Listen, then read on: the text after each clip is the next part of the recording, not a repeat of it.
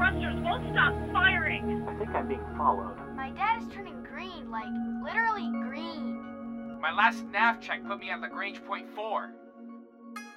This is Control. We read you. Keep calm and remain on the guard frequency.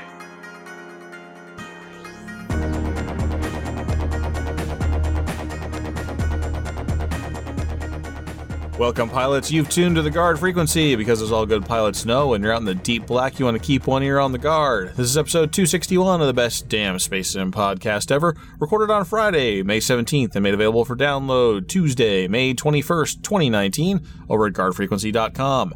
I'm Tony.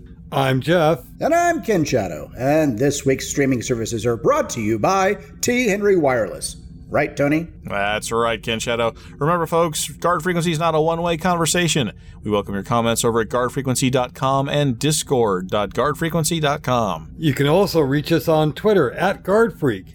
Your feedback is an important part of what we do, so hit us up and tell us what's on your mind. If you like what you hear, you can subscribe to our shows at feeds.guardfrequency.com or by searching for us on iTunes. And if you're not doing anything on Friday nights, then you should come join us at 10:30 p.m. Central as we record Guard Frequency live over at twitch.tv slash guardfreak.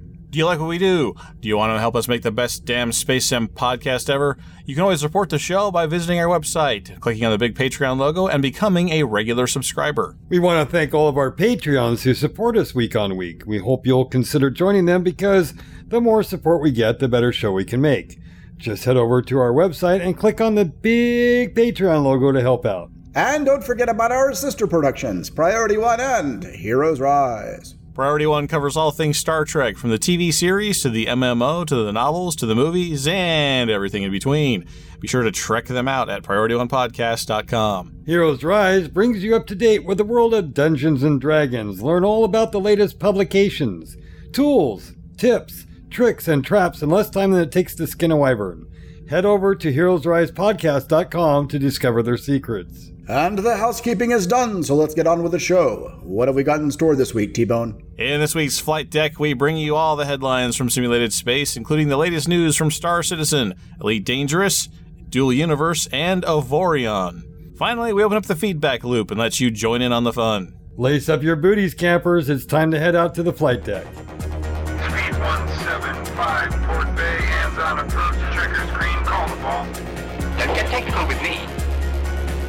Here are the top news bits from the world of space sims. In Elite Dangerous, we examine some Space Cadet solutions to the Kobayashi Maru and decide that accommodation for original thinking is not in order and look for a nice ruler to smack some knuckles. In Star Citizen news, there is a shower of April reports that should hopefully bring a flowering of May updates. And Dual Universe has got talent. Uh, so, uh, just a brief update. We kind of keep an eye on Dual Universe a little bit. They are introducing a talent system, which is a really it's an MMO type trope, right? I mean, you know, they Smacks they, of Eve. Yeah, exactly. I mean, they time gate uh, uh, your ability to accomplish certain things, and uh, after you grind out enough time or effort or widgets or whatever's, uh, you unlock certain abilities, and then you can go do those things. And your your avatar character or whatever is better at things now because you have unlocked these these things. So I, they're that I uh, not. I mean, not a traditional space sim type thing, right? Where you're t- more tied to your gear than power ups for your character, but um, that's what they've decided to do. They made it. Uh, they wanted to make sure everybody knew that they were going to be taking away some things from people that you could do prior to the talent update. So there were going to be some some some nerfages uh, apparently, but they were going to try very hard to make it additive, so that they would you just be gaining stuff, uh, and also that uh, with some server resets still to come and uh, iterating on the system, they were going to try to come up with a way to make sure that your progress would be accounted for somehow, whether it was giving respec tokens or some other kind of equivalency uh, that that your that, that progress that you uh, achieve during this uh, early stages of the uh, of the testing and the development would still be applied going forward somehow. So kind of you know some giving and some taking. Uh, but I thought it was interesting that they were introducing this sort of you know skill tree in an in a, in a what was kind of advertised to be sort of a sort of a space sim thing. I mean, yeah, they've always been a little more, um, how to say, on the uh, Minecrafty edge, you know, the, Yeah. the compared to a lot of the other ones that we have, right? It's Um, and, and, like I think that one of the big points they had was combat was kind of the last thing in their list rather than the first. Well, I, I'm I'm just curious to see if they've got uh, Wyvern writing as a talent. Wyvern writing. I was saving that Hey, for when well- we talk about Avorion because I have this new ship called the Quivering Wyvern, and I was going to tell Tony about building it. Well, let's go ahead and talk about Avorion then, uh, because uh, that was uh, it, it's it's what we've been covering this one a little bit too here and there. I was telling Henry right before we went on air uh, about it because uh, Brian had noticed that I have got my uh, uh, Enterprise E Sovereign uh, model back here. It's actually my son Jim's, and I was borrowing it because I was building something in Avorion. Now, I think we kind of just we kind of we kind of passed something up there. Uh, Henry, what was the name of your ship again in Avorion? The Quivering Wyvern.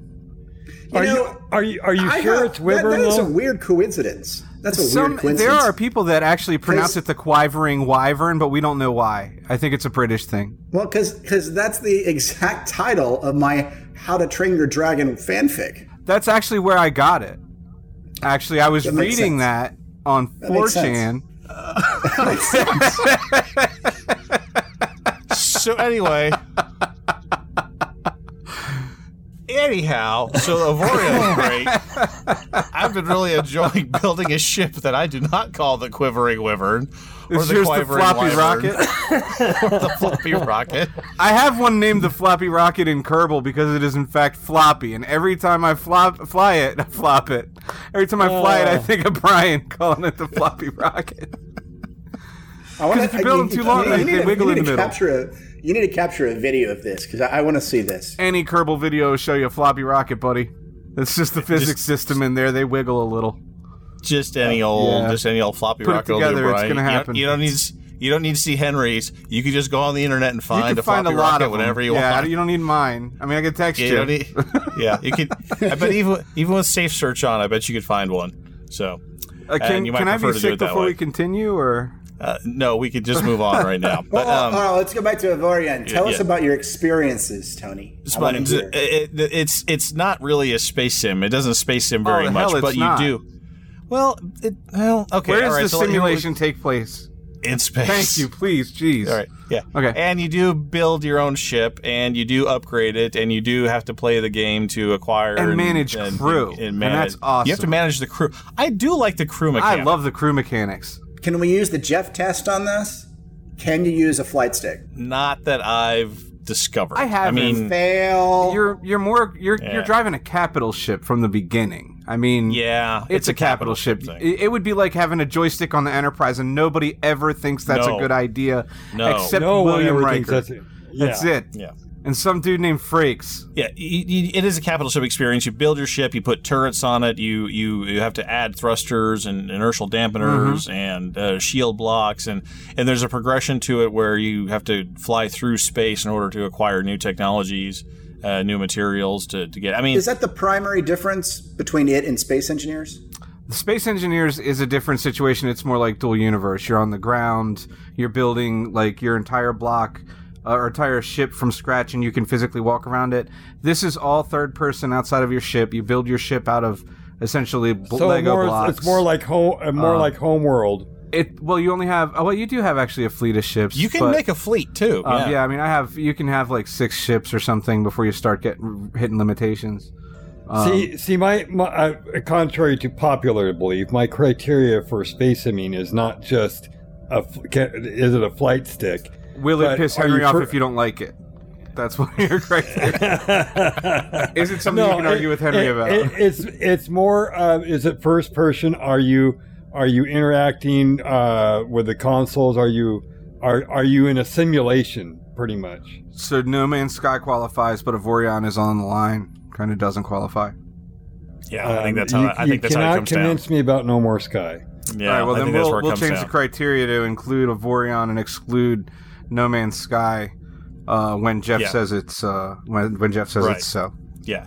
When, when when Jeff says we should is include okay, then Avorion it's okay. because it's a great game, honestly, and there are I a lot do. of great mechanics that Yeah. even Is in a deeper game where you're walking around your ship, like if uh, Dual Universe had their exploration mechanic, that would be amazing. The exploration in the game is really good. Um, Yeah. From upgrading your ship to be able to detect new things in, in places you've already been, to uh, uh, upgrading your drive to be able to jump further, navigating around uh, unnavigable areas like uh, rifts in, in space that you can't jump past, you have to go around, finding wormholes. There's a lot of things to do and, and explore. Um, and you never know if it's going to be friendlies or not. Where you go? I missed the show which this was talked about before. Um, this is an early access game, right? Yeah. Is there any multiplayer? Um, I haven't done yes. multiplayer in it yet. There is You can. Ah. Mhm. But you- but what it, what it is right now is is that it's like it's a Minecraft like model. Speaking of Minecraft models, uh, someone sets up a server, and then you join this, the the the homebrew server, and then uh, the host sets whatever rules and, and conditions they want, and then you can jump in and do multiplayer uh, uh, that way. So you can do PvP. Uh, they can set up neutral zones so that you can't do PvP. So it's a you know a friendly uh, neutral environment. Um, yeah, there's it's uh, for an early access game. It is very well fleshed out. Um, they just had an update uh, yesterday, I think. Some changes to the death mechanic. Uh, it was a little harsh before. Uh, and, uh, they made it a little easier. You don't lose your entire ship now. It, it, there's a, a rebuild tokens and other things. Oh, thank goodness. Because Yeah, yeah, yeah. 'Cause it, it was painful. I Oh, mean, it was yeah. a pain. It was a, it was a painful death mechanic. You got blown up, and the upgrades uh, that you attached to your ship would be ejected into space. Basically, you can go back and collect them if you could find the ship. Well, see, here's the thing with that. It could be someplace towards the core, and you end up respawning back at home, Oh, and then you don't have the resources to get all the way back you where you were, and by the time you can get to where you were, you've got all your stuff back. So Right, it's yeah. it was bad. It was, was- bad. Yeah, it was a pretty harsh mechanic. So Uh-huh. they've they've they've cleaned it up. Well, well, maybe we'll do a deeper dive later on. But uh, there was a topic in the pregame show here a while ago, so we thought we'd address it now. And I've had a lot of fun with it. Uh, Jim's been my son Jim's been working on it for quite a while. His friend set up a server and then shut it down again. So he was uh, uh, complaining about that. So I decided I'd take a look at it, look at it myself, and it's it's it's pretty fantastic. So, uh, but we'll uh, we'll move on to our to the stuff that clearly falls within our space sim uh, uh, categories. I, uh, w- w- we've missed Brian the last uh, last couple shows, so thought we'd bring him. We have, we truly have. So I thought we'd bring him in, and and there's been a couple of uh, Star Citizen uh, things. The April uh, updates came out, uh, and you you said you had a few highlights you wanted to go over there. I do. I do. So yeah, they came out today. Um, I've I think I've caught up on all the shows and stuff. And so from the shows and the in the report, I, I made a, a list of items that at least was interesting to me and maybe interesting to other the listeners.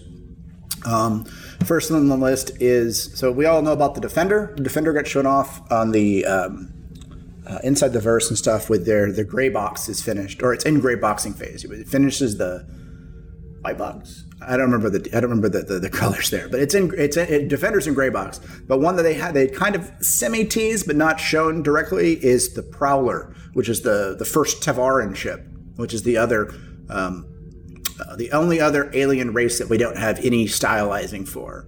Um, it's now it, its ship is now in gray box as well. Um, there was a tease in one of the uh, uh, weekly emails that had an image, and people think that that's the Prowler cockpit, but they did talk about it actually in the report, and so the Prowler's now in gray box. Um, that that's an interesting ship. If people don't remember, that ship doesn't have any front windshield. It's got like some sort of projection system thing, and it's a troop transport. And when it lands, the wings basically deploy shields for the troops to take cover as they're getting out of the ship. And so that's very different from a lot of the other designs. And it's the first of that alien race, and so it's a it's a cool new thing. Lots of AI improvements. It sounds like this last month at least was an AI sprint. And so a lot of the week, a lot of the report, both on the Star Citizen side and the Squadron 42 side, talk about AI improvements, AI improvements to all sorts of AI pathfinding, uh, AI perf improvements. Some of the calculations before were measured in milliseconds, and now they're measured in microseconds. And so the amount of AI they can scree- uh, squeeze into instances is is uh, up by an order of magnitude now. Uh, they have new AI quest givers, including a new AI bartender that will, I guess will be in 3.6. They didn't explicitly say that. Um, he is an, he'll, he he mixes drinks and stuff while he talks to you and gives you quests, which is part of the mocap thing we saw in uh, Star Citizen Live. Um, last week that they talked about that we're also doing the mocap stuff that I directed at, Star- at CitizenCon. That- I like how you dropped it. That I directed. Yeah, I. That I directed. Yes, there was yes, two. yes. There was two other guys, two or three other guys as well, and I'm sure they, theirs their um, directorial debuts were just as good as mine. But I did not. I, I did not stick around to see theirs, so I cannot confirm that. I mean, they had to follow you. So I mean, I was they- actually the last one, but Oh. I was. But but the um, the actors did say that I was their favorite. So That's go all that counts, leave it really. like that. And um, so, okay, so some of the more interesting things. Those are kind of very big topics. Um, the AI, the, in addition to the AI improvements, they're going to start allowing AI to respond to certain service beacons. And for those of you who don't know, our service beacons are basically quests that players can create and, and drop in the universe. And typically, these are things like, I'm getting attacked, you know, somebody come help me, or, you know, I need an escort, that kind of things. And usually, you, I think you could attach some sort of monetary figure to it. if People do it. Um, and then you, you, you mark that they've done these things. But up, up until now, AI, like NPCs, cannot serve, cannot respond to service requests starting in 3.6 ai will be able the, the AI would be able to respond to refueling service requests. So if you're if you're out there and you run out of quantum fuel uh, halfway to wherever, and you need somebody to come refill you, you can you can spawn a service beacon saying, "Hey, come refill me." And uh, I don't know how the costing will work, but an AI ship will fly out to you eventually and give you fuel So um, they made fuel rats. they made AI fuel rats. Eventually, um, the player characters will be able to also respond to this If they have um, a tanker. If they have a tanker, yeah, like a Starfarer. But they don't. Um, they don't have the, all of those systems in place for 3.6, so player characters cannot respond to these quite yet. So it'll first be NPCs only. The other thing they mentioned in terms of uh, AI and economy is that um, when they spawn articles in stores in the universe, each item will have a like a manufactured location. Like you know, you like uh, certain items are pri- like Hurston weapons are manufactured on Hurston, right? And so um, the further you get from the manufacturer location, you know, stores are less likely to have those items.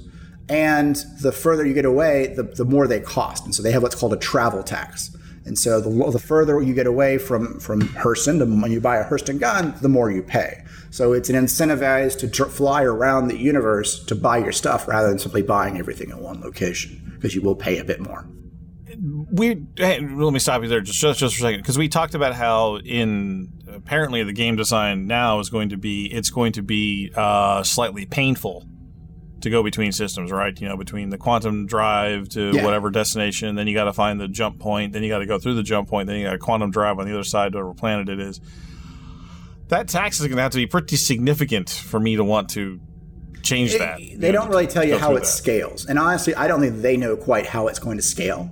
I think that, I I don't, and I don't think why you're, you know, Star Citizen has its own version of the bubble, right? There are Yeah. probably half a dozen systems that are that are relatively safe trade routes, and like most stuff is made there.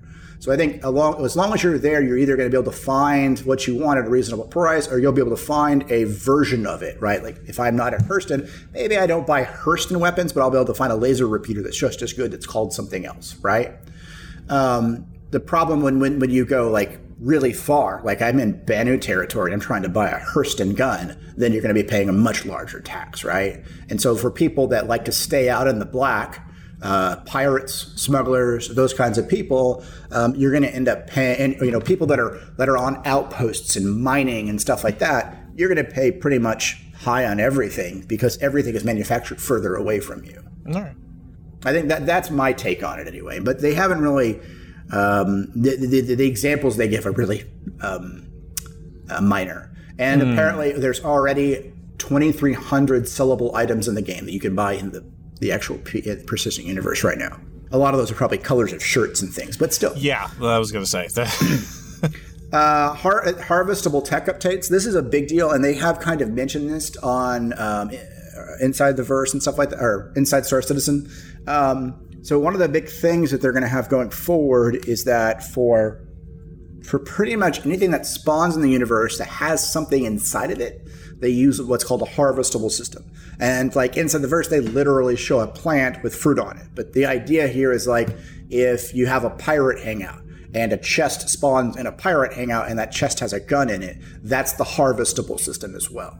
Uh, if you have a rock that spawns and then has ore inside of it, that's part of the harvestable system. If you're doing salvage and you, you know, a wing breaks off of a ship and then you go to that wing and you salvage metal out of that wing, that's part of the harvestable system.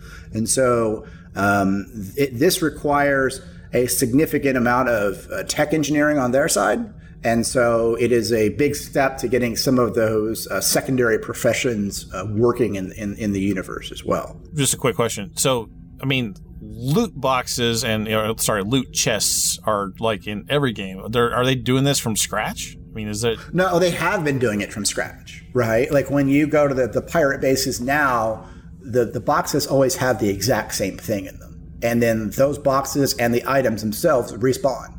The, the idea behind the harvestable system is they can be procedurally generated or procedurally placed along with instances and things like that, right? So an asteroid can spawn and you go harvest the asteroid. Unlike right now, the asteroid is placed either procedurally on their side or you know uh, manually by a developer. I'm just thinking of playing Fallout, and like you know, I go to some locations, and sometimes it's got bulletin, and sometimes it's got meat. I mean, yeah, they don't have that capability right now. This is Oh. part. This is something they're working on. Okay. Right. Yeah. Okay, and Well, then exciting. Uh, exciting, yes. But I, I think that, I think that the, the big news here is that they're able to spawn new things and that you'll be able to harvest new things. And so, like I said, for salvaging, for some aspects right. of mining, et cetera, et cetera, it makes it makes all of that tech more possible.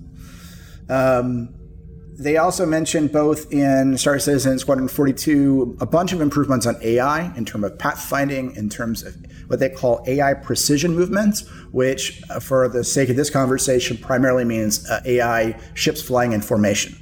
And so we'll be able to see more enemies that aren't just like attacking us in a furball, but like, you know, covering each other, flying together, doing uh, more complex maneuvers, uh, hopefully in, the- in the in near, near come patches. well, they you know, like the Velociraptors opening doors. Well, these are these are supposed to be intelligent pirates, but Oh, sure, okay, okay, all right, good. They're It's not- learning. it's not- it's They're not- learning. Okay. it's not uh it's not little like alien tigers and stuff. It's like uh, it's, right. it's like a mildly intelligent kindergartners flying auroras. Um, so one, th- th- this is actually not in the report. This was covered in Star Citizen Live today. but one thing that was interesting was uh, one of the the backers asked about uh, ship to ship docking and ship to station docking, and they mentioned that like in the current system, it's not it's just not possible it's too compute intensive and um, they mentioned that they have a new tech update. It's actually being written mostly by chris roberts apparently um, that changes all the entire way that you associate entities with each other and that um, it'll be more interesting for them to inherit properties from entities that are attached to others. And so that once this basic tech gets updated, they'll be able to do things like uh, like jockeying, which will let you finally launch your Merlin from your constellation and things like that as well. Um, and I assume this will also help with a lot of the other weird things they have, error errors, because they have errors right now where if you like fly a motorcycle into like a cutlass, close the door, then you know they, they have a lot of times with like like, maybe one out of ten times the thing starts shaking out, and or maybe it'll clip out and things like that. And I, I'm guessing because of the way they're talking about this new and, in, in, um, object container inheritance model, that it'll solve a lot of those problems as well. I have now two questions. I'm glad. I'm glad you you brought this last thing up because now I have two questions. Number one, Hmm. how do we know Chris Roberts is programming this personally? Because that's They what they said on the stream. It was Mark Abent, the Bug Smashers Qu- guy. qu- question one sub A: Why is the CEO slash head noggin whatever the hell programming anything?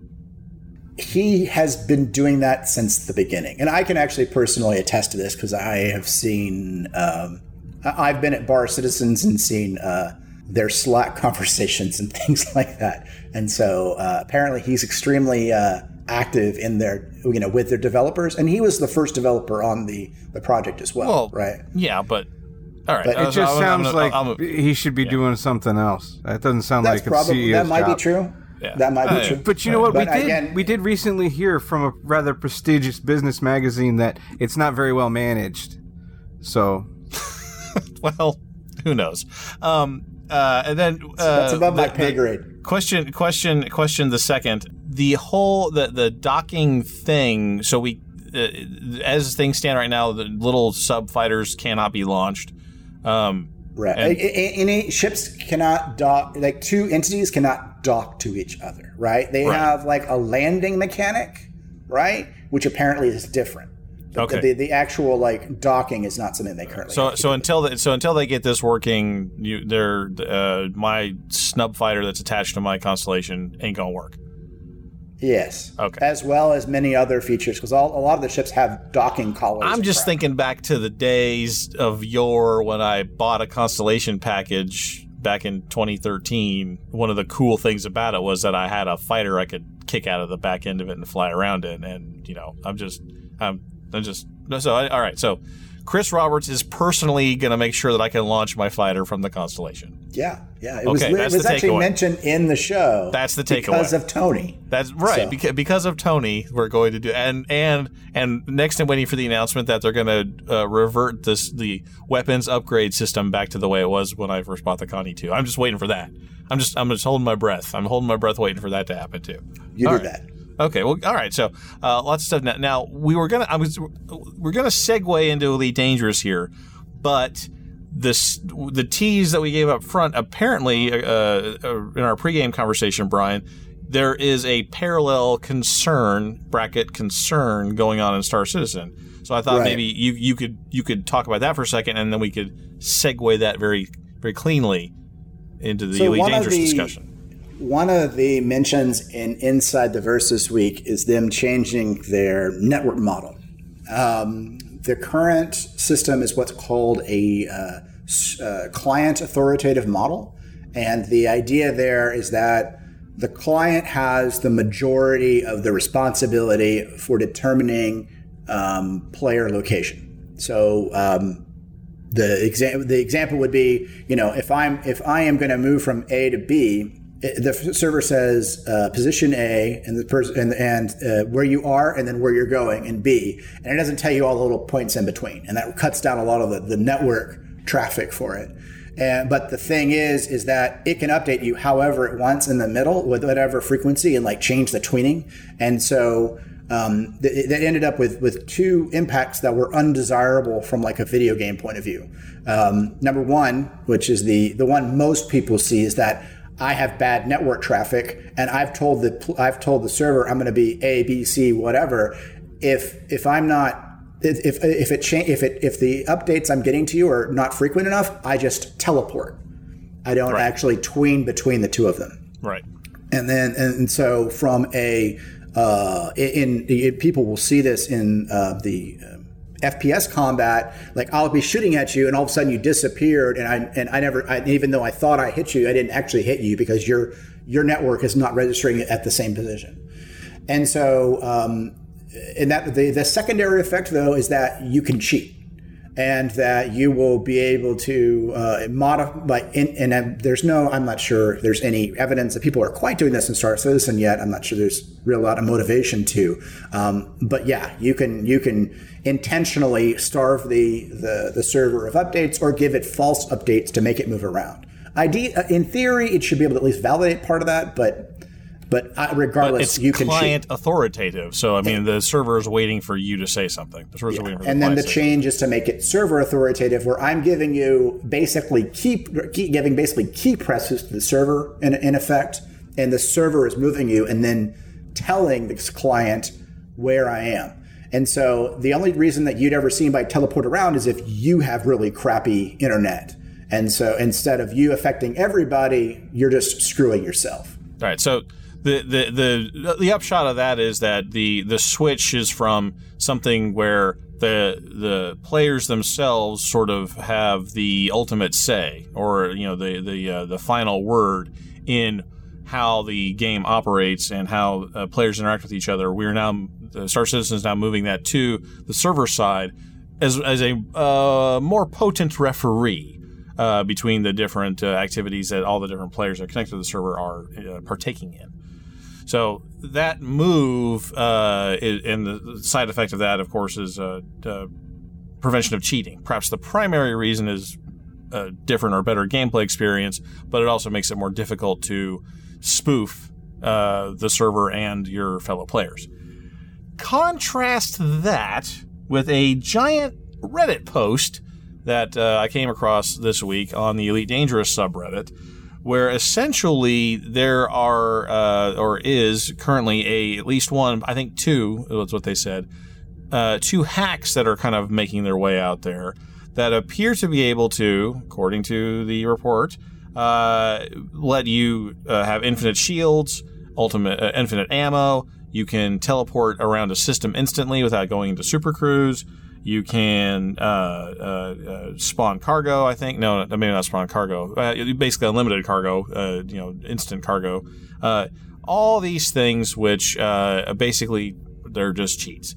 and the little program that you have running has sliders. you can turn toggle things on and off. You can set tolerances it's there's it's very very granular what you can do to uh, update your ship and uh, um, get around the grindy, tedious gameplay that we all know and love as Elite Dangerous. So the biggest problem that I think that I uh, noticed on this is that the initial reports uh, of this went to Frontier back in December of 2018. This program, this this hack, the one that they were using as an example, um, has been around for nearly six months now, and the response from Frontier has been pretty much nada, according to them. Hasn't that happened Maybe before things going, with them? With cheating? Well, the, and this goes back to what Brian was talking about that Elite Dangerous has always been a client authoritative model. It's a peer to peer system, essentially. The server matches you with people around, and then it's up to those players to decide how the universe works amongst them. Uh, the server authenticates things for, like, for example, the background ticks, uh, moving cargo from point A to point B, uh, updating your elite ranking uh, with your kills and all that kind of stuff. But as many people uh, know, you don't; those things don't update till you dock, right? You know your your bounties uh, uh, don't uh, aren't you can't turn in bounties unless you're at a dock. You turn in cargo at docks. Uh, if you get blown up and you respawn at a different dock, your bounties are gone. Well, that's an update as a function of you being at the dock, right? So, it these uh, the client authoritative model that uh, that Elite is designed around allows this sort of thing to happen and probably prevents them from effectively addressing this. The fun thing that I saw about this is it seems to be that it's taking advantage of the engineering system. It appears that those sliders and all those things that they can uh, attack uh, attack on and attach to, a lot of that is engineer stuff. You know, the DPS of a weapon, the uh, capacity of a shield, your heat generation, uh, all that stuff appears to be engineer uh, um, features. So it looks like they've piggybacked away onto that system to be able to um, cheat, uh, and the the lack of activity or uh, addressing the situation, I think, is is causing a lot of frustration, even to the point where people have reported these things. They've submitted whatever evidence uh, uh that they can, and and uh, the response is on an individual level, not from a programming level. Like you know, the the architecture may prevent them from effectively addressing some of this stuff, but even when the individual cheaters are reported, you get uh, apparently a three strike system where you get a one day ban to the solo. You can't log into private groups or uh, open. Then if you on your second offense, it's like a three day ban to solo, and you're on your third offense, it's a one month ban to solo. They're not even canceling accounts for this stuff. But if you can, if you just play in solo, right? What's the the problem? Why not? Is, the problem is, and this goes back to the other design of Elite Dangerous you can affect the background simulation even in solo. If you can So- if you can carry infinite cargo and you can bounce straight to a uh, space station that's 5000 light seconds out, you're doing you're running cargo all day long. Exactly. Okay. So okay. So you're saying if I want to go buy like a fifteen dollar account, cheat my ass off. To hell if I get banned, I can make the I can make my organization like way better and like bump all of my my rep up in all my stations. Yeah, you could do that. Sure. Yeah, if you uh, if if you wanted to do that, but they're not even banning you. It's just it's just Yeah, it's that's my temp- it's- point. yeah, it's it's bans to solo. That's all it is. So uh, and it may be. It, I mean, and again with the with the with the model they have here, because this is all Amazon Web Service stuff, right? That's all matched behind the scenes. Frontier may not have a really effective way to look at that traffic. If it's handed off to Amazon, you know, they may not be getting the kind of granular updates that mean I moved to point A, I moved to point B, I fire 16 times, I've my ammo has been depleted by 16 shots. These things got struck here. They may only have like uh, when they go into debug mode or something like that when somebody submits their crash file or something. That may be the only time they get that stuff. They may not have server records of of uh, you know a shield strike being 100% effective or 50% effective. You know that those things may not be transmitted uh, to Frontier's possession. So, uh, and I think that's probably what the compromise is on the banning is that yeah, you can get a video. I can I can record a Windows video of, of somebody not losing a ring of shields, even though I'm pouring however many pounds of ammunition into it.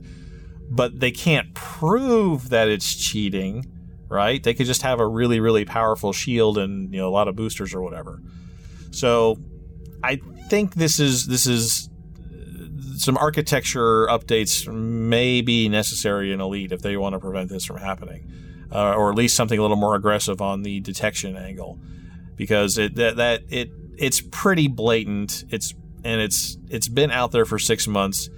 The guy that put the post out there is a is one of the Smiling Dog crew, um, but he's also a very active poster and somebody who's uh, very uh, very free with his knowledge. He was always very helpful to people trying to uh, answer questions and figure stuff out. So he's he's got a certain amount of credibility, and he posted screenshots of these uh, of these hackers Discord channel and uh, all this kind of stuff. So it's very credible. It's very disturbing, and Frontier's silence on this issue is is uh, uh, It sounds like it sounds like they should have enough log data to start flagging people at least, right? Yeah. I mean, like for instance, if you're getting from if, if, if you're you're in if you're in ship type X, right, and you got from between these two locations in less than you know half the time it should have taken you, you get stuck in a list or something like that, right? Yeah, but see, that should be doable. everything that you're talking about is doable, but it's gonna take somebody sitting down and like writing that code, and that's their project for a while. That's not something that's gonna happen in a second. And it's like anything else; they got to devote resources to it. As long as it was quiet and it wasn't such a big deal, they probably didn't care as much. Now everybody's talking about it. Obsidian even did a video about it. Everybody's talking about this right now, and it, they're not going to be able to sit on it anymore the idea of them saying show us a video and we'll take care of it i remember them get, getting busted for not watching those videos i remember that happening like a year or two ago Yep. and i don't remember what came of that other than everybody was pissed off and it was proven Nothing. that they weren't watching the videos so i you know they can say what they want i don't think they're really going to do much about it unless they were already devoting resources in that direction anyway i Well, play in uh, private group because my friends aren't going to be jerks so it works out for me. right. But again, but I mean, this this if we're going to do the background simulation, right, for for our little faction, someone who is a jerk can get in solo and ins- instantly teleport places and you know flood our market with slaves or something, right? Some, that's true. Some some commodity that makes uh, that uh, that smuggles that influences uh, reduces our influence or whatever. So I mean, it's it's something that because of the design of the system, because of the design of the background system, both the client authoritative uh, uh, peer-to-peer networking and how you can log into solo and still affect the background simulation. That design right now is is incompatible with fully fair gameplay, as far as I'm concerned. So, but it'd be nice to see some announcement or some uh, uh, just an address from Frontier on this that this is our plan to address it. It's going to take some time. It's going to take some resources. Ken Shadow's suggestion is very good. I mean that that is a very clear indicator because if those updates do happen when you dock, you know, someone who should take five to ten minutes to fly five thousand light seconds, whatever it is, if they're teleporting there, that should be readily Right. apparent and easily And that, that, that data has to be there for the BGS. Yeah, for that one, uh, you know, shield hits maybe not. You know, Right. it- you, you that- solve that- what you can solve, you know, when you can solve them. Commander Weatherspoon points out in chat that you can run bots this way as well. Right? That was another, yeah, that was another point in there too, is because if you don't need to pilot, right? If you don't have to actually uh, orient your ship with a joystick, you can just instantly uh, teleport there. Then yeah, that's uh, making a bot. That's something I, I'm not, I'm not, a, I don't play, I don't play power play, so I was never curious about this anyway. But if yeah, that was always like, how do you get the thing to fly? How do you teach the thing to fly? You don't have to. You just drop them into the system drop them into the uh, uh, uh, planetary instance, the planetary zone, and you're done. You know, and, it, it just the you hit the auto dock button. You know, that's that's just key presses, uh, changing to the audio uh, hailing and then changing the auto dock system. It's just key presses. So right. Yeah, because I mean, it, you jump in already oriented to the ship, uh, already oriented to the station, right? Your ship, your station, your ship jumps in. You're already pointed to the station. Fire thrusters for 30 seconds at full power. You're within the hailing range. Hail the system, hail the the dock. Zero throttle. The the, the docking computer grabs you. You dock, s- sell your items or whatever, and then out you out the door you go. So yeah, it's it's uh, this needs to be uh, addressed. I think. Course, now that we say this, they could spoof it, so they could just put a timer clock in there to avoid what you just uh, described, Ken Shadow. They could just say delay five minutes or something, so then they'll, you know, just they'll program the bot with that. Uh, you know, a five minute delay to account for a super cruise. Well, there, I mean, there, there's there's multiple factors here. You, you're going to be playing whack a mole no matter what. Yeah. The fact that Frontier doesn't have a guy, you know, Yeah, already. another guy. Yeah. you didn't have a guy, you know, why aren't they already playing whack a mole? Why why is this taking so long? That's the concerning part. yeah. Uh, Well, and to Henry's point, they said, "Oh, we're taking care of this before." I mean, so we need that. we need a little more this time than just, "Oh, we got a guy working on that." We need we need you know Temba, his arms wide on this one here. And we want to know what happens to the guys that have engineered modules that they cheated for. You know, Uh, What's gonna be those the guys they served their time or their whatever, and they are they're already back. They had their engineered models taken away from them and some credit balance thing done, but you know, they're not Uh, able to the- continue to do that with the exploit, though. That's what I'm saying. Isn't that ongoing? this is different. That's a different thing. I think they fixed the exploit, but the people that were doing the exploit, I don't think got kicked. I mean, they they had some, they had a they had a, a slap on the wrist. They got their stuff taken. Yeah, Commander Harry Potter's still out there. You know, I mean, he's still, and he was one of the he was one of the offenders. But I mean, and that's the that's the trade off too, is that some of the people that were doing it are very prominent members of the community that make emergent gameplay and like you know do This, fun this things. is Eh. this is worse than that, though. I mean, I they were agree, they were still playing within the game, and they Right. were exploiting the game. But it's not like they were necessarily running a third party client to modify their their values, right? Yeah, exactly. And and this need, like I said, this this Henry and Henry's point earlier, this is sort of escalated. Uh, their prior Frontier's prior behavior does not inspire confidence that this will be addressed in. Uh, in, a, in an efficient and effective manner, so we're going to need more this time than their usual platitudes. Where I need, we need to see some more. But I've saved the worst part for last.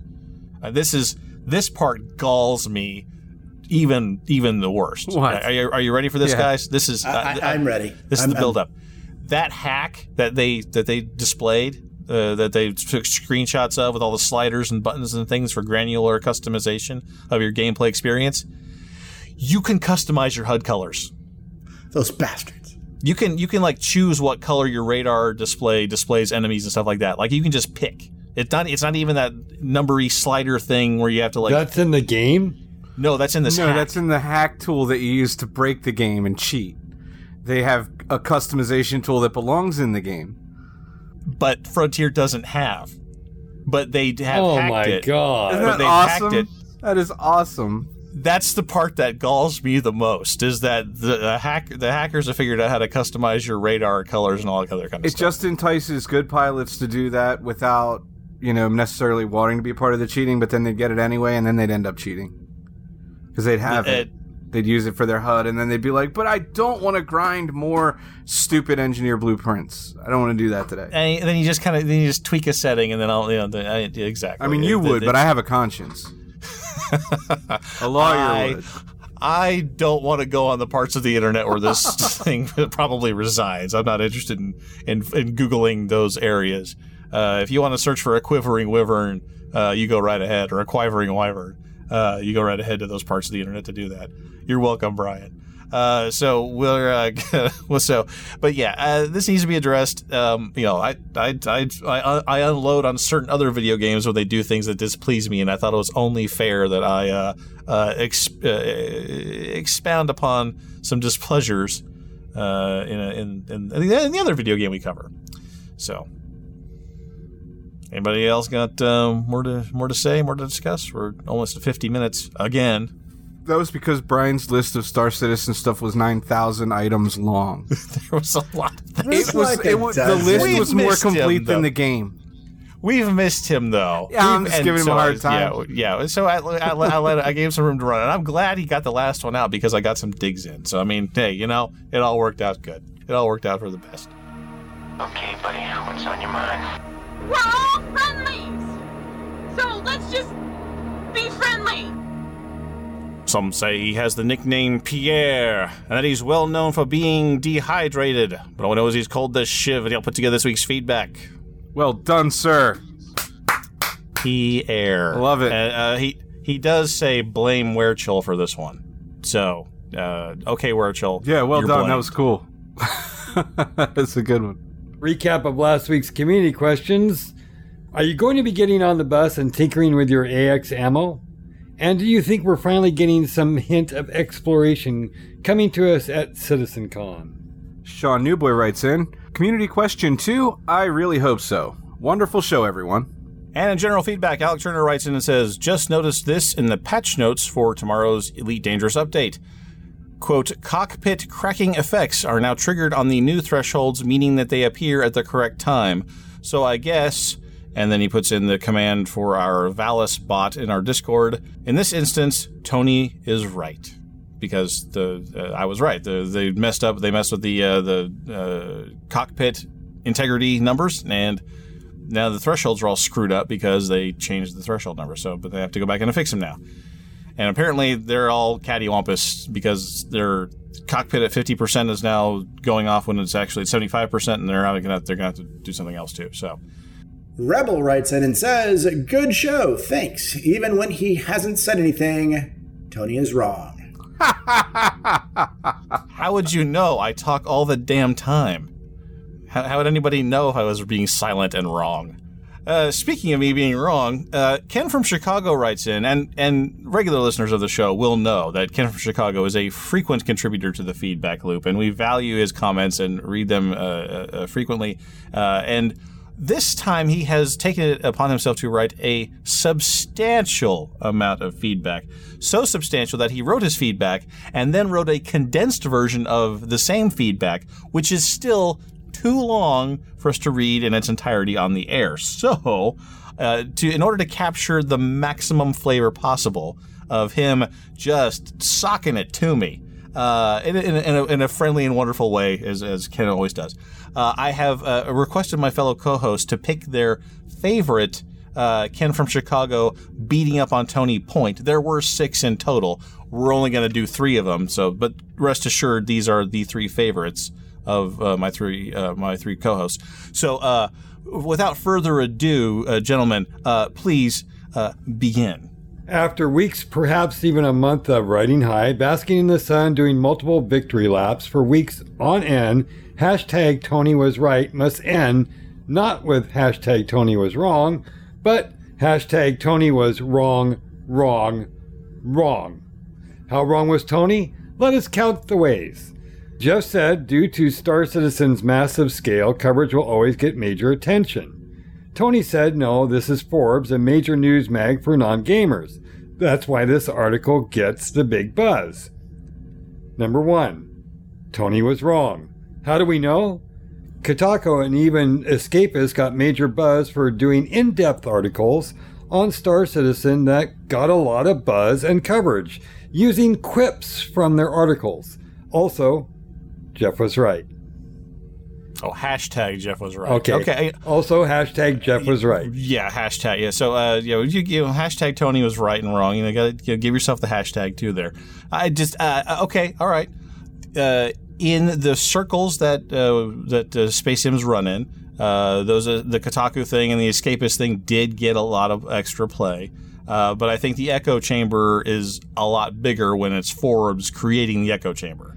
I, So I, I- see, and I think you're uh, totally wrong because I know that. because you know the thing of it is is that Forbes is associated with a certain kind of people that are probably for the most part not gamers. Right.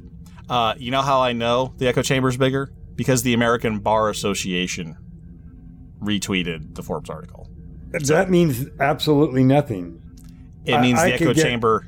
The echo I- chamber is a lot bigger. Well, no, I can get as many. I could get as many off of uh, PC Gamer. That crowd will. It's just probably a, a bigger, if or as big or not bigger. Why did the Amer- Why did the Bar Association retweet the Forbes article? That is a fantastic question, and I wish I knew the answer. It's not. It's not even a an article about legal matters. Nobody even disputes legal matters in the article. You know what it is? They know Tony does a show. All lawyers know Tony. So Right? Yeah, I love it. I'd love to believe. I would love to believe that's true. But there, This is going to come back to you it- when you're and when uh, they're, they, you get picked for the Supreme Court and they have to. Uh, oh God, there's no way. Are you kidding? With with three with 300 hours or you know 600 hours worth of however much guard frequency there is. Hey, when I ran for state senate, my little dinky Kansas state senate office, my campaign manager was worried sick about something in a. po- eh, eh, She knew that there was going to be something in a podcast. I'm like, seriously, all those times no you said one's gonna Hitler go- like a chipmunk. yeah, whatever. She was so worried, and I told her, man, there, no one's going to want to listen You to like gonna have 300 the hours most- of this stuff. hilarious confirmation hearing ever. I'm saying. yeah. Yeah, mm, no. All right, all right. So, uh, point in dispute. There we go. Moving on. So, uh, leave Henry. Henry, you're going to take the next one, I think. Yeah, so I'm going to actually continue on where Jeff was because he's got a good point, and I'm going to go kind of another way there. Um, he continues Tony said to non gamers, Star Citizen is vaporware, and the only counter CIG has is to release Star Citizen or Squadron 42. So this is number two hashtag Tony was wrong. How do we know? As the resident IT tech, Jeff can confirm that vaporware is merely a concept that is promoted as a product but never released. It is a specific thing, be it games, applications, even hardware. Example, the Theranos medical kit mentioned by a feedbacker. However, the alpha versions, plural, of Star Citizen has been released for years. We just got 3.5 version released last month, so no Star Citizen is most definitely not vaporware. So this is this is my feeling on that. Okay, one Tony, uh, you know you were it's they kind of called the article out for kind of uh, using like buzzwords and things, and saying vaporware seems inflammatory because Oh, me? yeah, Inflammatory? because look, no, I don't do that. Vaporware means it has been abandoned. All right, it's been abandoned. They're not Mm. working on it. It is vapor. It's been abandoned. So, uh, one, you're wrong because it hasn't been abandoned. They're definitely still taking money for the thing. They haven't abandoned it. They're getting paid. Two, they're they're working on it. I've seen stuff.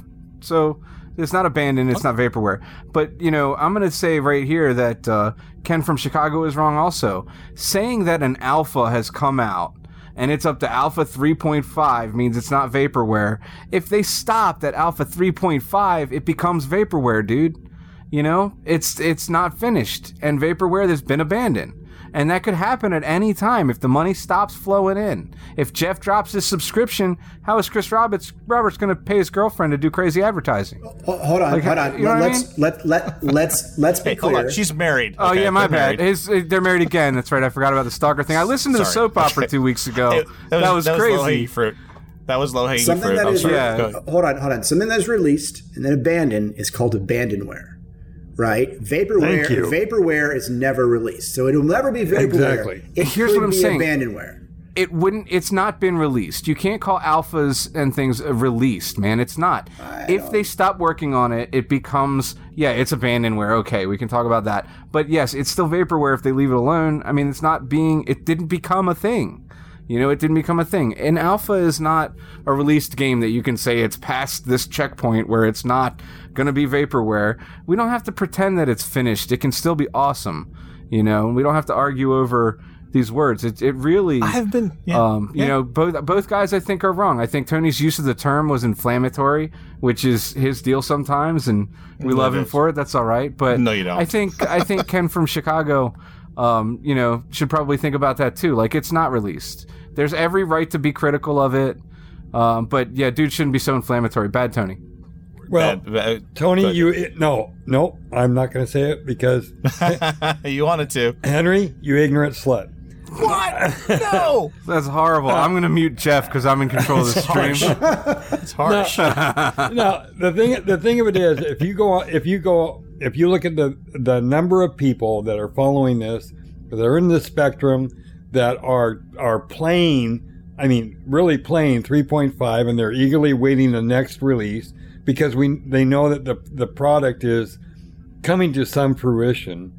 You can't define this as vaporware or even abandonware. In fact I don't think you can define it If you, if they stopped working on it, it would become that. That That's was my a point. fascinating point, Jeff. You're right. That's I was exactly get- my point. I said they're So- still working, Well, dude. hold on, hold Well, on. hang on, Star no, no. Citizen, at this point, because it has a game that you can play and, and it's getting regularly updated, is the textbook definition of an early access game a la, you know, Steam. Right? Like that game that you just talked about. with the- I forget the name already. Avorion. Orion. They're doing regular updates to that game, right? It's not a complete game, right? So it is an early access game. However else you want to define it. so Uh, Let me stop you Okay. there. If they stop working on the thing and it never gets finished, then it sucks also. Like I'm not gonna stand there and say, "Well, I like Avorion, so it's okay for them to do it."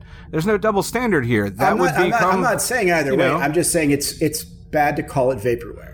I'm not. Well, that's what I said. Everyone's agreeing Yeah. with me, but they're like disagreeing with me. It's exactly everyone what except I said. Everyone except me. You know, Everyone your, except me your use of the term was that's fine. inflammatory. I think you can't call it vaporware until they've abandoned the thing. Call it abandonware, whatever you want. I don't care, but you can't call it that until it's been but, abandoned. but you're Things speculating that, that this is going to come I'm not speculating that it will happen. I think it'll come out. I think it might take 10 years. I'm just saying that if it was abandoned, that's what it would become. I'm not saying All that it's going to be. You know, it, and they might. seen and seen. Okay, so all what we're saying, what we're what we've what we've got here is that Ken from Chicago writes good feedback and it generates a lot of discussion. So well done on that one. I want we're gonna we're gonna close out this part of it and then get to Brian's, which I'm sure will be just as brutal. But let's just take a step back, Jeff. Do you remember back in the day when we talked about this very very early on in the show? When we talked about defining alphas and betas. right. Do you remember how we defined alpha and how we defined beta? Well, that I'm not. Yes, I do, but I'm not Okay. so sure that this qualifies anymore. Exactly, because the definitions have changed. It used to be that we would call alpha feature complete and then beta Right. content complete. That's how we used to call these things. We used to say alpha is the point where you have got all the systems in the game, but they are not to a 100% polished state, and you still need to iterate on the basic systems. The beta stage is when the alpha has done and polished. You've got the systems in and they're working as intended and they have been iterated upon and they're happy. And then the content comes when you fill in the artwork and you got all the aliens in and you got all the systems and you got all the flavor and all the text and all the all the stuff that fills in the gaps and makes it turn into a universe. This game has does nothing has turned that all upside down. Mm-hmm. Even to the point of early access going to the Avorion thing. Avorion has all of its systems in. Uh, there is the exploration mechanic. There is the building mechanic. There is the uh, uh, uh, uh, uh, coloring. You can you know change things into different colors. You can uh, you can crew your ship. You can pr- uh, uh, fire people. You can. I mean, all the stuff's there. Well, it's just you, that they you don't could have all almost of say it the same thing about Star Citizen because uh, Can you salvage? Can you repair? Can you mine? Can Thank you you, refuel? Tony, no, my no, God. no, that, no, no. that that's a feature that's coming in the future. Right, so but that's it's his not point. feature complete. That that The was his game point. is not feature complete. So, again, Ken, brilliant feedback, and this and this this discussion we're having that wraps up everything that we've done for the past five six years. Brilliant. So, Brian, your turn. Tony said, marketing for CIG isn't that hard. Hashtag Tony was wrong. How do we know? Wait, this wasn't discussed last week, was it? Yes, this is a belated catch on Tony's wrongness from two weeks ago when the Forbes article first broke and went all up in Chris Roberts and Sandi Gardiner's business, or at least the history outside of CIG. Tony said it was important to know the chief of marketing had earned her job. Brian said, look at, at Star Citizen's massive success as the number one crowdfunding product as a success at her job. Tony said, how hard could it be? That, that it's really only pitching a video game as exclusive golf club membership that no one else has replicated in video games. In other words, Tony's argument is in fact the best evidence that not only doubts about her getting her job done as head of marketing are unwarranted, but that she is a marketing genius, able to do what no one else has done. Also, hashtag Brian was right. I, I, I, you ended strong there. You ended strong. That's good. That's good. I, look, uh, the marketing thing has not been replicated, but my contention is that number first off on the qualifications part, she was trotted out as qualified, and some of the things that they told us about her qualifications turned out not to be entirely true. Sure. So there's some false representation there. All right. Yeah. So that's why. Mm, so okay. So there's that. We're going to set that one aside because that gets into the history stuff, which isn't necessarily. I don't think anybody's what the point that. is. Yeah. No. It, it, this is, this is these are the facts. So the net, but the, to the point of of getting the job done and why it hasn't been replicated yet. It's I to my in my view in my view it's because it's not a sustainable model, except if you have a Chris Roberts figure and you have the nostalgia factor that goes along with his his titles that he uh, uh, published before.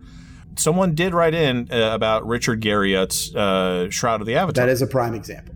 But the scale on which that happened is orders of magnitude lower than what Star Citizen has done not only the scale of the total fundraise that they did, but also the size of the packages, or, or at least an order of magnitude lower. Do they have any five-figure packages for Shroud of Avatar?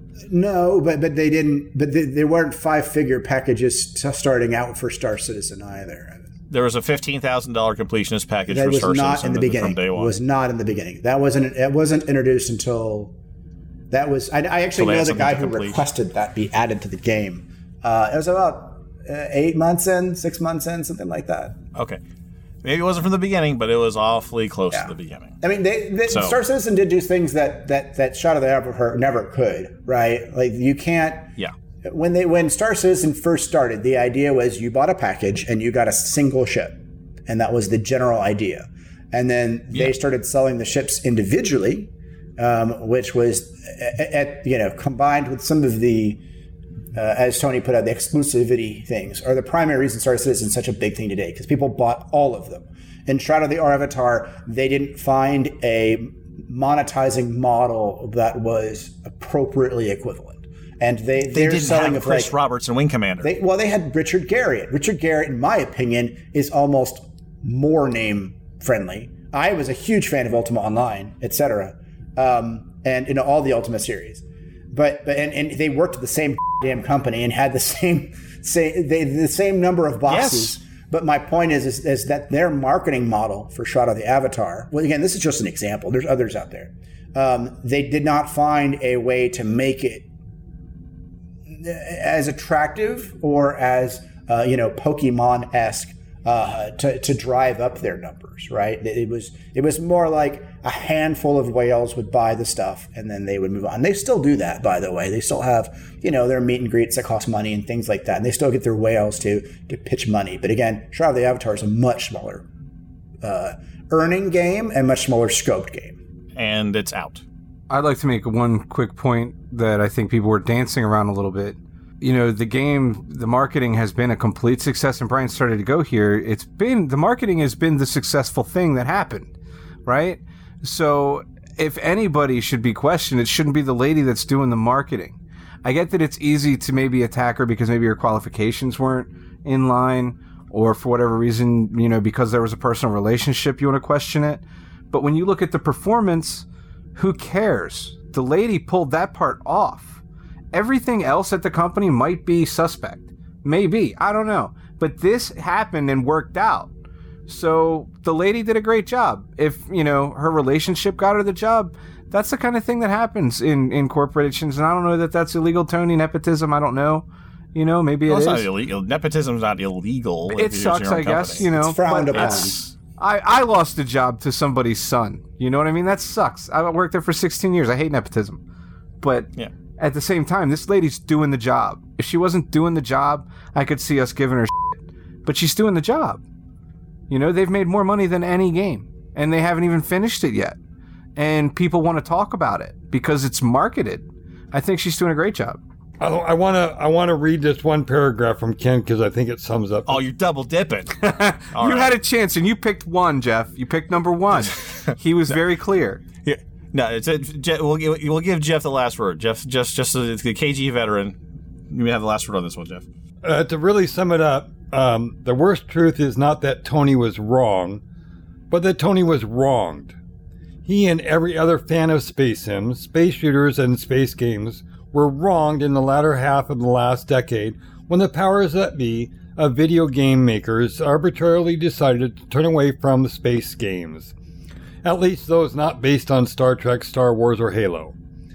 Never mind that m- almost since we've had computers, that among the first computer games were Space War and Star Trek and later Space Invaders. The foundation of Star Citizen is built on disapproving the powers that be that we really do want an awesome space sim. Had the powers that be kept up their development from FreeSpace, Homeworld, Masters of Orion, Star Control, etc., imagine where we would have been instead of having so much lost time so much potential squandered. Imagine Star Citizen multiplied many times over.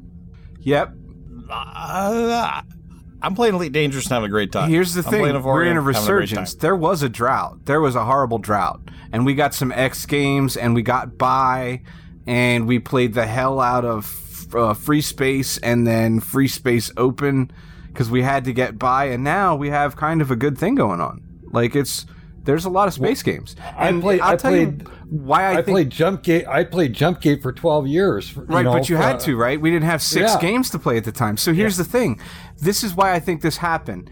We've got, for the first time, an industry that is indie accessible. So the games that are getting made are the kind of games people want, not the games kind of games that marketers thought they could sell 10 years ago. So the nerds that are building the games are building the kind of games they want. And people freaking like them.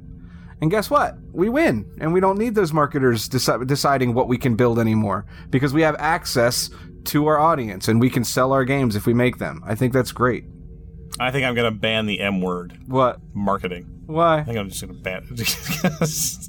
I'm because the idea that and and your point about indies being able to do this and uh, Steam and now maybe Epic Games uh, and good old games, these other smaller uh, direct and Steam's not small, but the direct marketing ability, the direct connection to consumers, I think, is the big change, and that was something that that uh, is a technological force that is independent of space sims.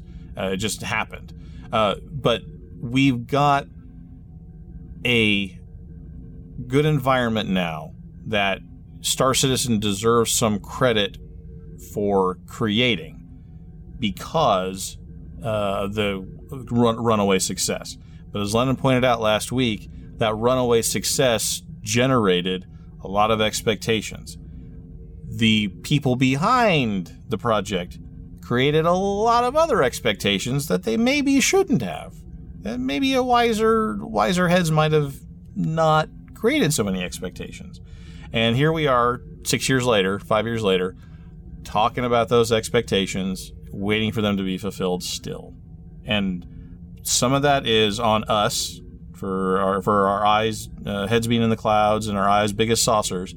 Some of that's on the people creating the games and marketing them to people like us who are, you know, perhaps a little over enthusiastic.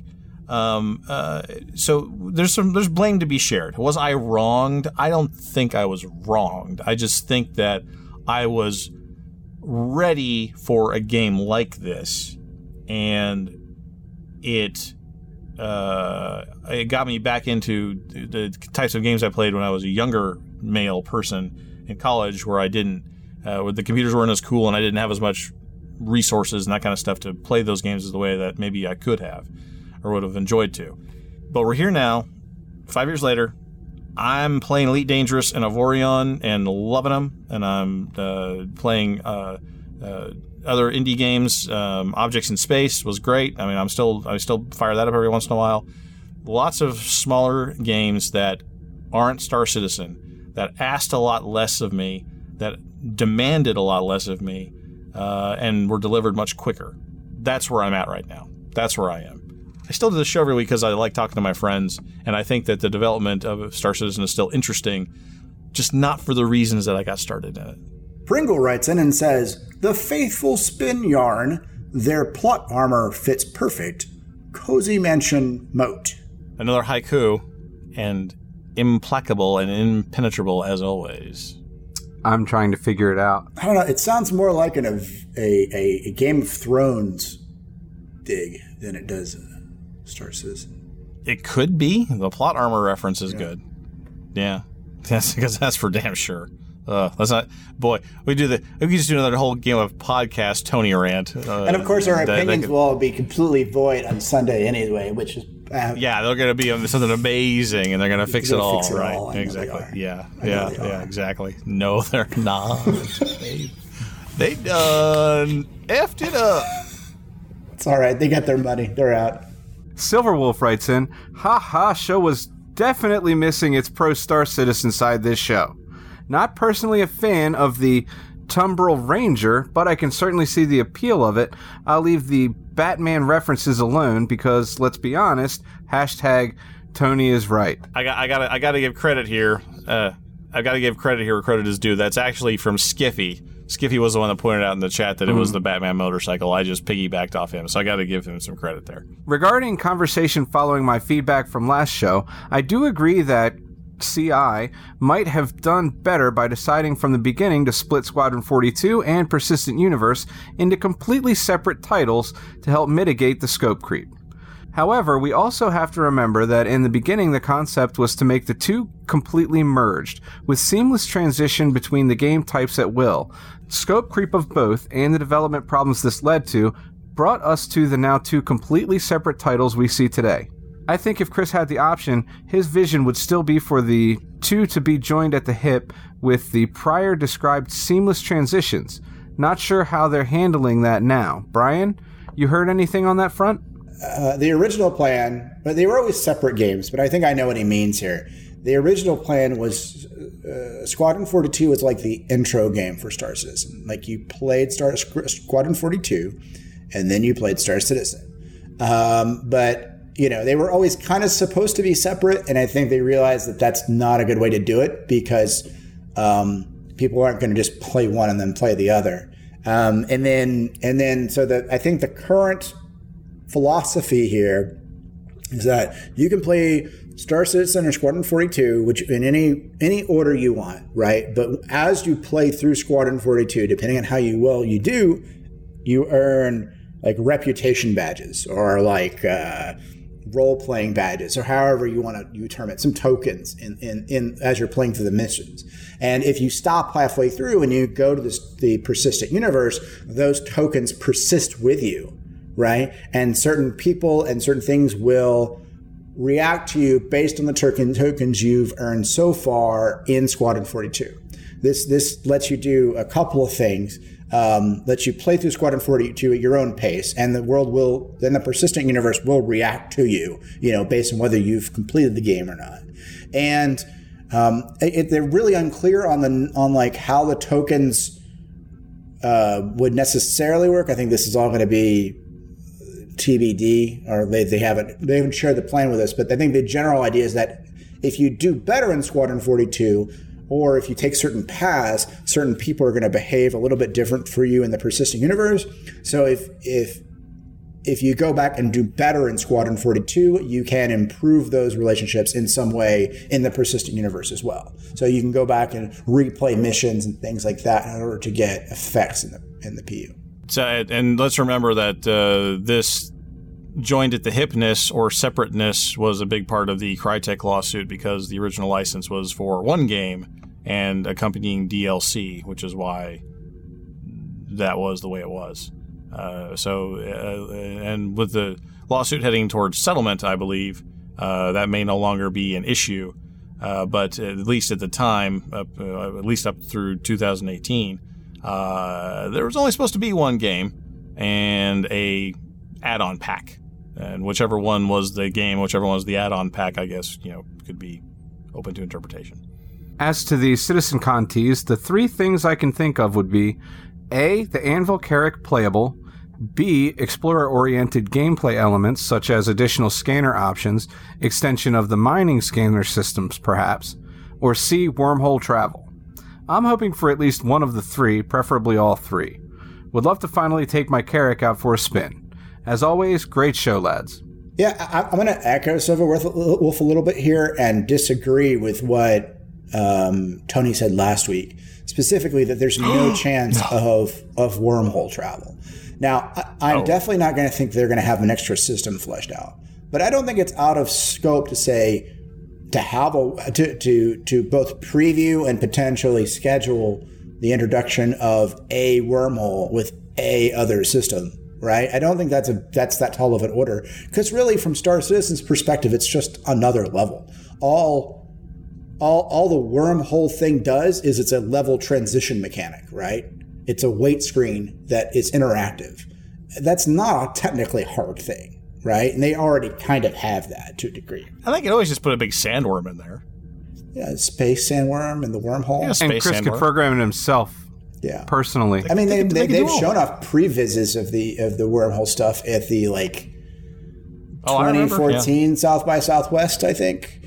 I've been around a long time. I remember the first time they tried the quantum travelings with the Hornet Hornet fighter plane, and they'd flying through a tunnel, and wee, it was fun. So I, you know, I think this is this is another thing where it's like, yeah, I mean, they might not do it, but there's really nothing keeping them from from adding that system in there. I mean, in terms of the systems they have to actually they have to do for the final game, the wormholes is probably is, is probably middle middling complexity compared to some of them, in my opinion.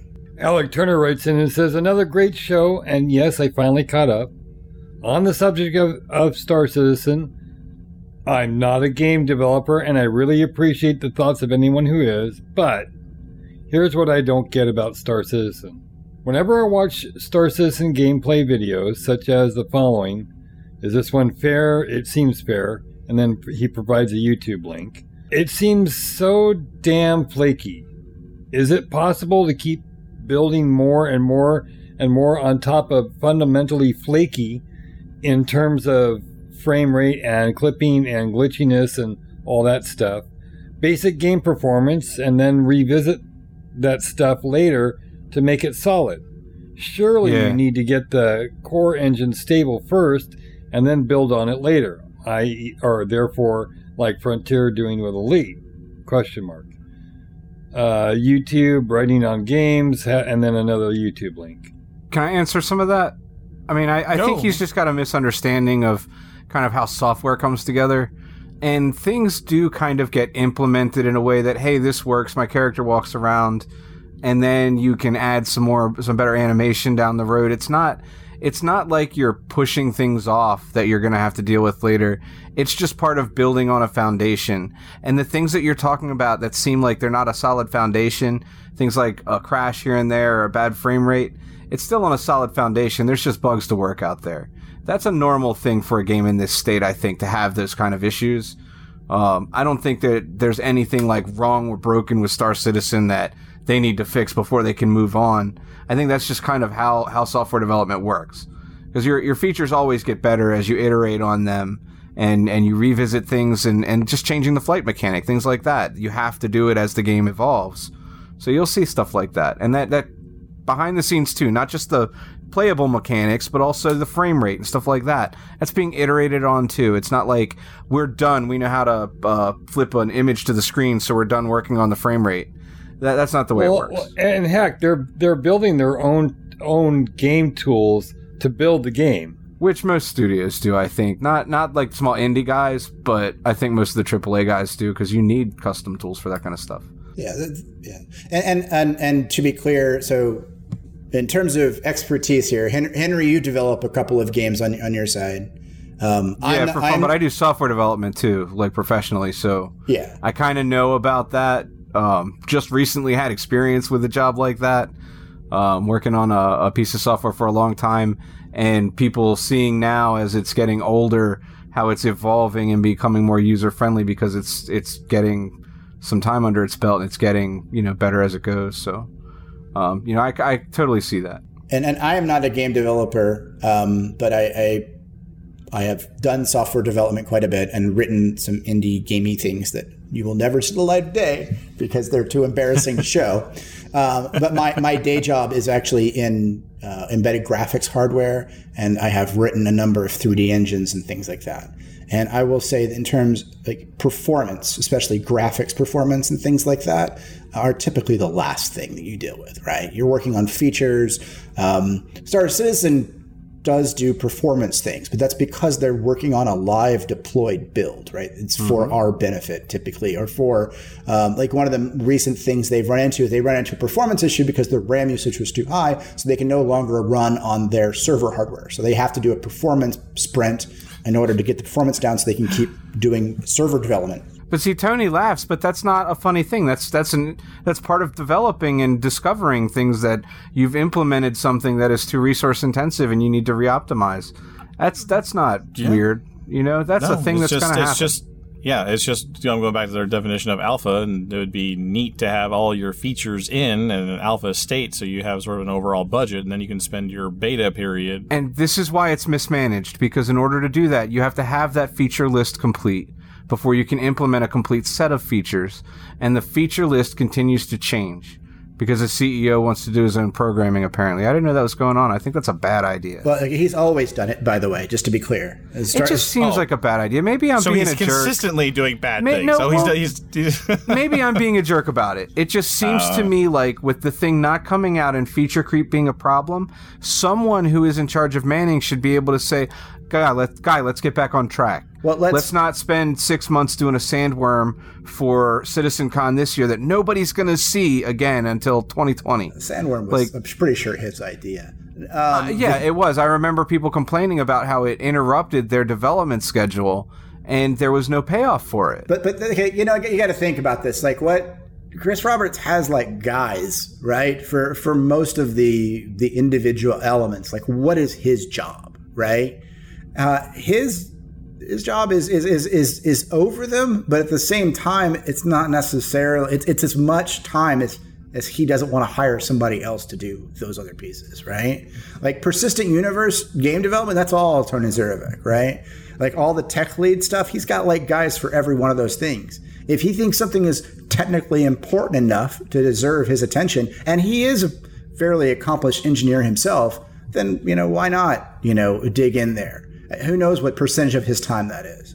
Because there are obviously problems with management because it's not done and because the features keep changing. So it seems to me like the, and, and I know Tony has mentioned this on the podcast a number of times that somebody needs to tell Chris no, get on task. That that may You be know? true. I, I, and, I, and I don't. that's just what I feel like. That's all. I feel like I feel like the guy should be working on that. If it was a smaller project and it was him and three guys in their afternoons trying to put this out, yeah, dude should be programming. But he's got so much money now that he should be making sure the project is on rails. And it's not on rails. And until that's done, you don't get to take like the jobs that you want to do. You know, I own a business. If I want to print something because it's going to be fun, I'll go out and do it myself. If I want to give it to somebody else, I'll let them do it. But if I'm real busy and it's going to be slower for me to go do it, I'd be a jerk to go print the thing I wanted to print instead of let the fast guy do it. You know, I feel like I feel like you gotta you gotta be in charge and keep things on course, and then you can go do what you want to do, be involved how you want to be involved. But you got to get things on course first. Where Chol writes in and says, Thanks for the show. Public transportation's too slow. I may take the bus one way, but definitely won't take it round trip. Any thoughts on why it doesn't travel nightly? I'm more interested in being able to collect Guardian mats via space combat.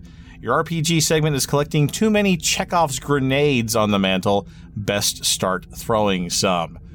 I don't know That'll what that come in the next session. Nice reference. So that- nice reference. It yeah, this guy's very good. Chekhov's Chekhov's handgun. It's a uh, it's a play. There's a handgun on the mantelpiece in Act One, and everyone sort of like comments on it. And then in Act Three, it goes off and kills somebody. Right. So the rule is, if you show a handgun in a play, it has to come into play later on. It has to you know do something later on. Ryu's character was sticky fingers and picked up some grenades. You know, So we're let her throw at foreshadowing- something, huh? Yeah, we're for, we're foreshadowing some grenade action that's going to happen. It says returning Patreon, but I don't see a name, so I guess we don't have a returning Patreon. His name is Returning Patreon. That's his Ah. first and last name. And our community question How mad are you about the HUD colors in Elite Dangerous? Do you plan on installing the hack just to change your radar picture? And otherwise, how was the show? Are we hacking the Gibson and hiding behind seven proxies? Or have we emailed our passwords to Russian hackers? Drop us an email, a tweet, or a comment on our show post, which you can find on our website, and look us up on Discord. And that brings us to the end of episode 261 of Guard Frequency. We'll be back with episode 262 on May 28th, 2019. So be sure to keep an ear out for our shows over at guardfrequency.com. We'd like to thank the entire team at Guard Frequency and the Priority One Network. Thanks to our community manager Justin copying and pasting for Valis Lowmaster.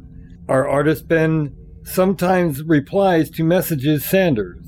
And of course our audio engineer Hit Squad, Mikey Lennon and Bill Hardy. Thanks to our syndication partner, The Base, and a special thanks to Ronald Jenkins for his permission to use his music in our show. Visit ronaldjenkins.com for more of his work. But above all, we especially want to thank you folks for tuning in.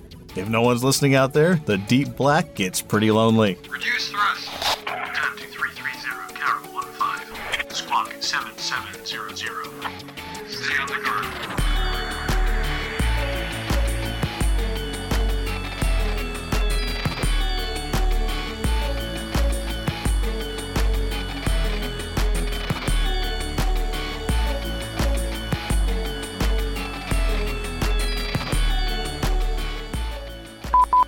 Sorry, I had a problem here. Um, but it's better.